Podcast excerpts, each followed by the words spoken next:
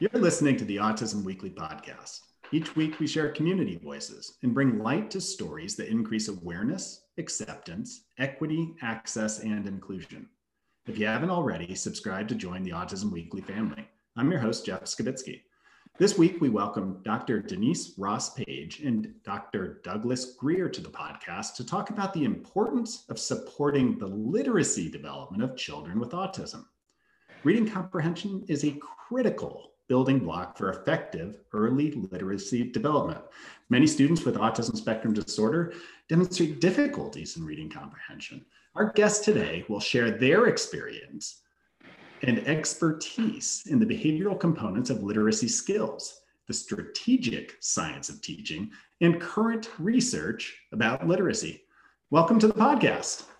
Thank you. So, um, Dr. Uh, Ross Page, when you're looking at comprehension, how many steps do you see through that process? Because I've seen kids be able to decode or that have very good abilities of patterning that can kind of put words together, but maybe never know the meaning of what they're reading, yet they're very good at just getting the words out. I agree with Doug that it's, um, you know, it's listeners on speaker, speakers on listener behavior, right? Where they're speaking and they're listening to themselves. Um, but I do think that there are lots of steps between comprehension and early reading that help facilitate comprehension later. And if those steps are skipped, you see deficit, you see children who you know, may not read gain comprehension as easily.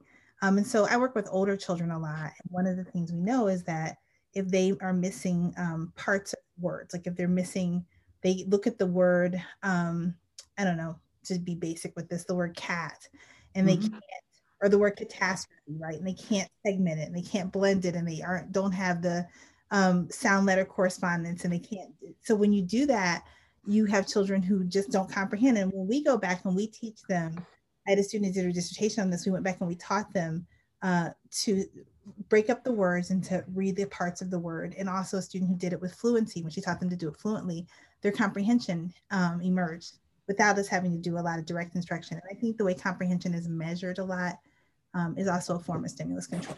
I'm teaching students how to respond to, you know, what's the main idea, those types of things. It's being able to respond to that type of question.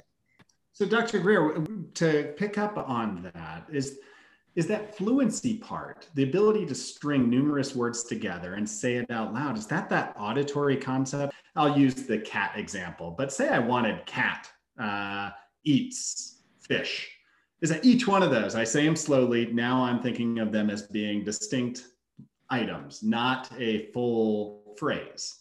But I put them fast together, say it out loud. Now it has meaning as a sentence. That's that auditory piece and pairing fluency together. For example, my mentor was a guy named B.F. Skinner. And when he wrote the book, he pointed out that we textually respond. We don't decode anything. If we looked at a word and it said cow, and we were that we were spy and that said look out for the plane that would be a decoding right? It would be changing the meaning of that word. So when a kid looks at something in textual response it's very important. There are many pieces of comprehension. One of them is you have to be able to textually respond at 90 words a minute. You know on average in order to make sense out of what you hear another person say as well as hearing yourself. So that's one piece. Listening to yourself when you talk is another piece. Having enough names of things, a big enough vocabulary to use what, what we call a tact. You see something and you say it, you actually see it when it's not present, which is something else. So having that condition are all pieces. But there's also another piece that we've learned, um, and that has to do with uh, what we call relational frames and a strong stimulus control for learning the names of things from exposure alone, which we call incidental bidirectional naming, which is what for years people were puzzled. How could kids do that? How do they run, learn all these thousands of words?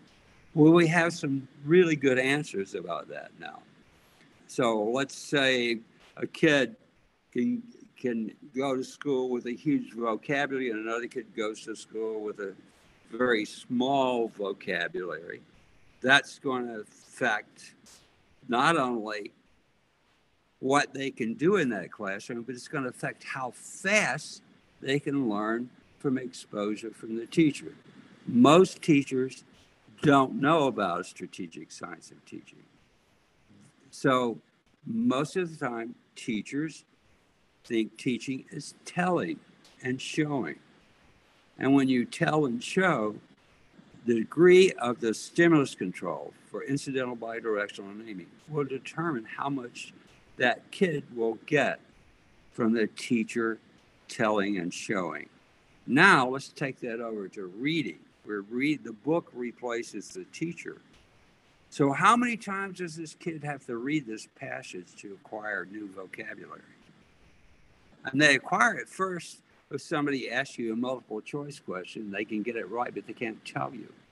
And as that stimulus control strengthens, they can tell you, which is why kids in university, when they take essay exams, they perform more poorer, extremely much worse than they do if they take a multiple choice exam. And when, before we teach kids to even read, the first thing we do is we make looking at books more reinforcing than playing with toys in free time. Yeah. All of that, I mean, it seems like it's this constant progression. And even the way that you all have talked about the teaching of these skills is that it's it's constantly moving kind of to more and more complex language structures. And, and more and more independence. Exactly. More and more independent learning. Which means that the the people who are applying this need to be well attuned to to be able to access that material to be able to help guide somebody through the process. And um, denise you had you had mentioned that you know you do work or have done a lot of research with uh, adolescents or older students. Mm-hmm. that i when i think of reading comprehension is that when you're building the blocks that's pretty that's pretty rote. There's a system to be able to do that. And if you're doing it the way that uh, that doug had described you should be able to get a very strong foundation mm-hmm. what happens when we get to more concept formation and having to look at what's being said in the in the in the written word and contrive something, some meaning out of it that might not be derivative. Is there a step to that, or is that something we need to look further into to be able to build reasoning behind it? Yeah, that's a really good question. I think it goes back to one of the questions you sent us was um, what's the difference between learning to read and reading to learn? Like reading, you know, learning to read and then reading to learn. And the difference is kind of what you just described that when you're learning to read, you are um, mastering those um, foundational repertoires that Doug was discussing, and that there is a sequence to those, right? But at some point, and typically in schools, it's around the third grade, but I think it happens even earlier than that. Um, children are no longer being taught to read those using those foundational repertoires. Instead, they're expected to learn from reading, and that continues on through really the rest of your life, right? That that nobody's teaching you those things. Um, and so I think that I think a couple things. One is we tend to think of comprehension as this like something you teach or something that's like this complex repertoire is, but it really is composed of lots of smaller repertoires. Lots of that if that if we don't gain those, this more complex repertoire doesn't emerge. One of the things I remember hearing, um, you know, when you think about math, I was at someone talking about complex math and how if you have to do complex math, it really is composed of all these other smaller repertoires that you needed to learn. And I think comprehension is that too. So when we see issues with things like concept formation with older students, we really have to go back and see where are they missing um, some of those earlier repertoires and teach them. Um, but once you get to that place where children can learn those or they've acquired those repertoires that sh- where it should emerge, you should be able to just teach them directly, particularly if they have, like Doug was saying, they have you know, naming, they have observational learning, you should be able to teach them. But I think when he talked about um, relational frames, I think that when you get it, when students are learning new concepts and more complex comprehension, that's where we get into making sure that we're connecting things that don't always seem to be connected to each other using relational frames. And so um, to me, those are my, that those are kind of how we would approach it with older students. What are they missing that's stopping them from gaining this. And typically it's some repertoire like motivation, fluency, um, something in, in their phonics. Um, they call it word study with older students um, mm-hmm. and other areas. And then if we've, we've, taught them those, we now go into teaching them um, comprehension concepts. And we can do that directly, or we can start doing it, like you said, with derived relations. They're, they're emitting responses that we haven't taught yeah, no, and and and I think you both hit on it uh, a couple times. Is that you have to find a way for all of this to have value. It's for the person who's who is learning these skills. It's got to have something in it that is motivating to them, or has some form of reinforcement for them to actually want to be able to develop access and continue to move through the material because it's not easy. Um, my, my question, and, and Doug, you've, you've done the research which probably indicates that you know that this is something that needs to be worked on. What happens if, if it's not? Literacy is, is extremely important across all walks of life, is being able to navigate professional worlds, navigate uh, relationships, navigate anything around you, is that you have to have some form of literacy, whether that is reading literacy, social literacy, you have to have literacy. It's what happens when we don't empower people young enough to develop these skills so that they can start to engage in the community around them. Have you seen some of the downfall of that? Yeah, uh, they end up being at the bottom of society, whether it's crime or poverty. All of those things are driven by literacy, degree of literacy. And it's not only I also think of literacy in mathematics and science, particularly mathematics. Mathematics is just another kind of language, another verbal behavior. Uh, but it's just like speaking and listening is key to becoming part of the community, a larger community.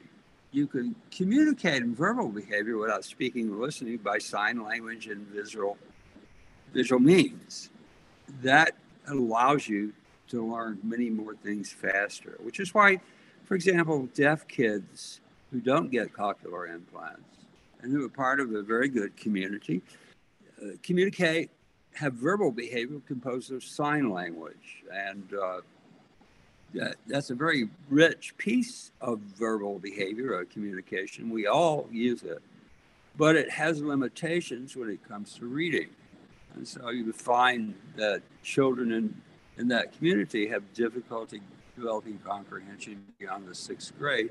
Talking through that i mean you made you made the the comment that you know this is something that we all we all know or that we all should know that being able to kind of be reinforced by saying something out loud and having it have meaning or that anticipation of meaning or something to that effect should be common knowledge unfortunately is that as we try and guide families as we guide educators, not everybody understands that piece to it. And they get a little bit more robotic in the teaching methodologies rather than realizing that, you know, give them a voice, make it so that saying it out loud or being able to envision it and hear it becomes the reinforcer and keeps them motivated. And then use the exposure to so many different things to be able to build a repertoire and, and use those two in conjunction why hasn't this been the norm for teaching for so long? Is that I, I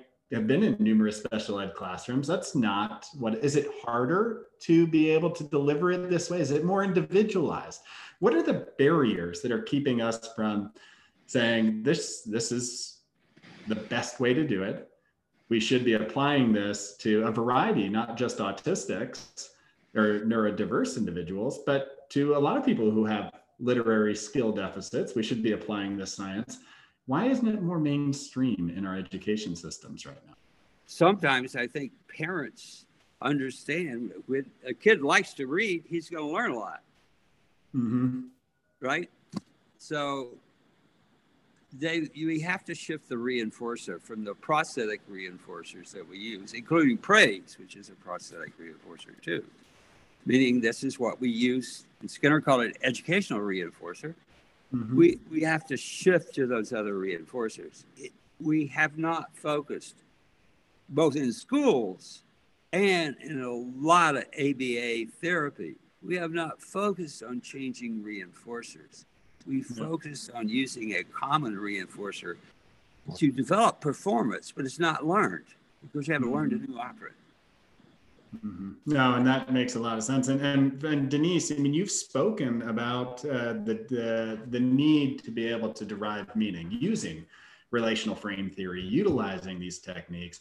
What would be the first step you'd be suggesting to an ABA practitioner or to somebody who, who focuses on reading comprehension? It, to be able to make sure that they're involving this in their curriculum. Um, what, what, what, should they be looking at to be able to say am i doing this right? Am i utilizing these techniques appropriately? Tag with doug on this one because i think he's more immersed in an autism community and doing the work with children with autism.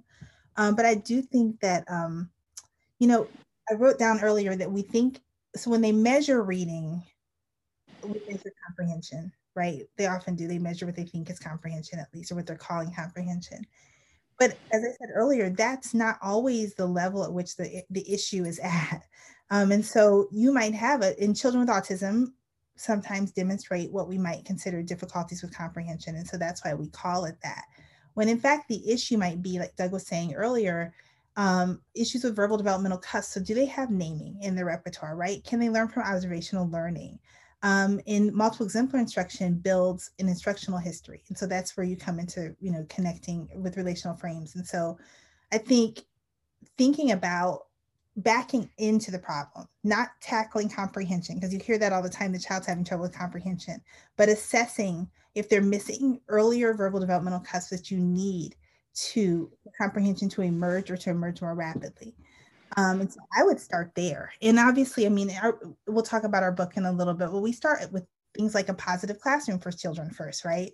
And then moving into operationalizing what your your your objective is, and then from there going on and um, and just ensuring that they have these early repertoires, which we'll talk about. But I think I don't know that I think comprehension is the issue. I think it's the it's the it's the behavioral repertoires that compose comprehension that are the issue. And then when you teach those, just like when we taught children with autism to speak, we taught early repertoires and the speak, speech emerged. It was easier than teaching them to try and teach them to speak. I think comprehension is a complex repertoire that you should teach the the um, the smaller component repertoires that comprise that compose it first. Just even listening to that, it it almost puts out there that we need to be assessing the right skills from the beginning for every child individually is that you can't tackle it as just a reading comp program is that you really have to break down what are the skills what are the abilities that the child's bringing into the equation and so that i can know what do i need to backfill? What what of the behavioral cusps haven't been developed yet? And if you start, you can start by trying to teach the comprehension like i do with older students but if they don't get it within so many you know sessions or so many learning units then i go back and assess what's missing one thing that's really simple is when you teach your kid what is this? And he says, phone, right? Okay, write phone. Draw a phone when you see the word phone. When I say phone, point to a picture of a phone. So all the responses, what does a phone sound like? All of those responses to the same stimulus need to be available. So there are many ways in which you can relate phone. So once you start to do that and you say, oh, okay, what does a phone do? A phone rings. What do you do with the phone? I talk to. What do you do? I listen to the phone. So all of those relations need to be taught until when a kid has has strong incidental bidirectional naming, that you could say, teach them, oh, this is a phone. They can write it. They have an emotional feeling about when a phone rings, what it means. They can see many different kinds of phones. All of those become present because of acquiring multiple responses to the same stimulus. On the other hand, a response can have many meanings. So Skinner in his book talks the word fox, and he talks about how can be manned or attacked. But now we know fox could be an automobile made by Audi. Depends on the context, and the context is the motivating condition, not the operation. Fox, it can be a fur on somebody's shoulder. Fox, it can be an animal. Fox, it could be in the guy in your department that's trying to stab you in the back. Fox can be a rhyme with locks, right? So behavior is meaningless without the consequent and the antecedent. I think that that piece to it and being able to evaluate that and to be able to, to plan around it and treatment planning around those cusps becomes so important. But this is such a huge topic. And I know that you all have put in a lot of effort to, to illuminate and bring these discussions to the table through research. Dr. Ross-Page, you had mentioned that you had put out a book. Um, but several publications, I'm sure, over time. Where can people access that? And what what is the book? It's coming out this year, um, and it's called When Text Speaks: Learning to Read and Reading to Learn. Um, it's published by Sloan Publishing, and we um, are predicting that it will be out in the next few months. um, it's taking, you know, books take a life of their own sometimes. So, um, but the book is about applying a strategic science of teaching to reading. So, how do you, um, from begin early reading, students who are pre-readers up through students who are reader writers, looking also at students who, when we have learning problems or reading challenges with them acquiring reading repertoires, um, how do you um, teach those and how do you assess them? And so um, the book is an edited book. Doug and I are the editors, and um, lots of people have come together to make this book, put this book together, who are um, experts in applying behavioral science of behavior to reading. And so that will come out this year. And then, um, of course, we each have our own sets of publications um, in this area and students who have dissertations. Oh, we also have a special journal issue coming out, or I'm, I'm editing one um, with behavior and science, behavior and social issues. Um, the deadline is May 1st. If anybody still wants to submit, I don't know if this will be out before then but it's on literacy and social justice contributions of the science of behavior to reading instruction. So it's about um, lots of different people in behavior analysis um, talking about their work in reading, and particularly as it affects students who've been educationally marginalized. Um, and so um, those are my two contributions to it.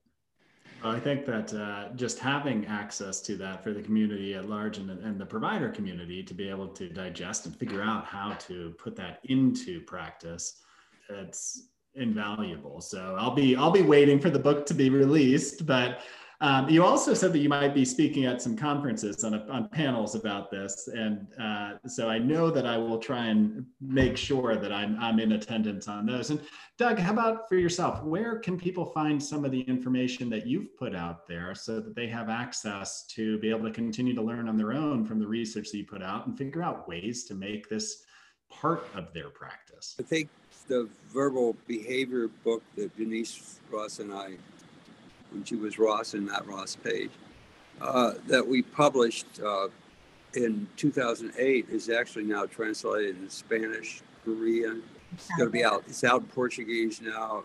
It's going to be out in Chinese pretty soon. Uh, what other language? Oh, Italian, and it's in Italian. That book set out the foundational that then led us to research the, you know, relating text to verbal behavior development. I'm also going to Brazil uh, next month uh, for the, I'll be talking to parents and um, practitioners and university people for about 10 days. And then I'm going to South Korea in July uh, also uh, and I'll be talking about uh, the research and how that's worked in our schools. Um, and then hopefully retirement gives you some free time to enjoy everything that, that you've definitely earned over time. But I appreciate both of y'all coming on because I these are topics that oftentimes, unless we continue to talk about them, clinicians start to forget the, the true value of all of the, the theories, the research, the application of the science in what we're doing. We get so stuck in the day to day. So I'm, I'm, I'm very glad that we had this conversation today, and I hope that it continues to be able to push the community of, of providers out there to evaluate their own practices, making sure that they're looking at all of these key components to behavior change and addressing it appropriately. So Denise, Doug, thank you so much for coming on the podcast. And I, I Doug, I hope that everything goes great on your trips, but I look forward to the fact that you get to, to start your retirement as well. And Denise, I will be at your presentation out in Denver at ABAI. So I'm excited to see that too. Thank you, Jeff, for having us. We appreciate it. My Thank pleasure. Thank you for listening to Autism Weekly. We hope you tune back in next week to learn more about autism in the real world. Autism Weekly is now found on all the major listening apps, including Apple Podcasts, Google Podcasts, Stitcher, Spotify, Amazon Music, and more. Subscribe to be notified when we post a new podcast. Autism Weekly is produced by ABS Kids. ABS Kids is proud to provide diagnostic assessments and ABA therapy to children with developmental delays like autism spectrum disorder. You can learn more about ABS Kids and the Autism Weekly podcast by visiting abskids.com. Thanks for tuning in. See you again next week.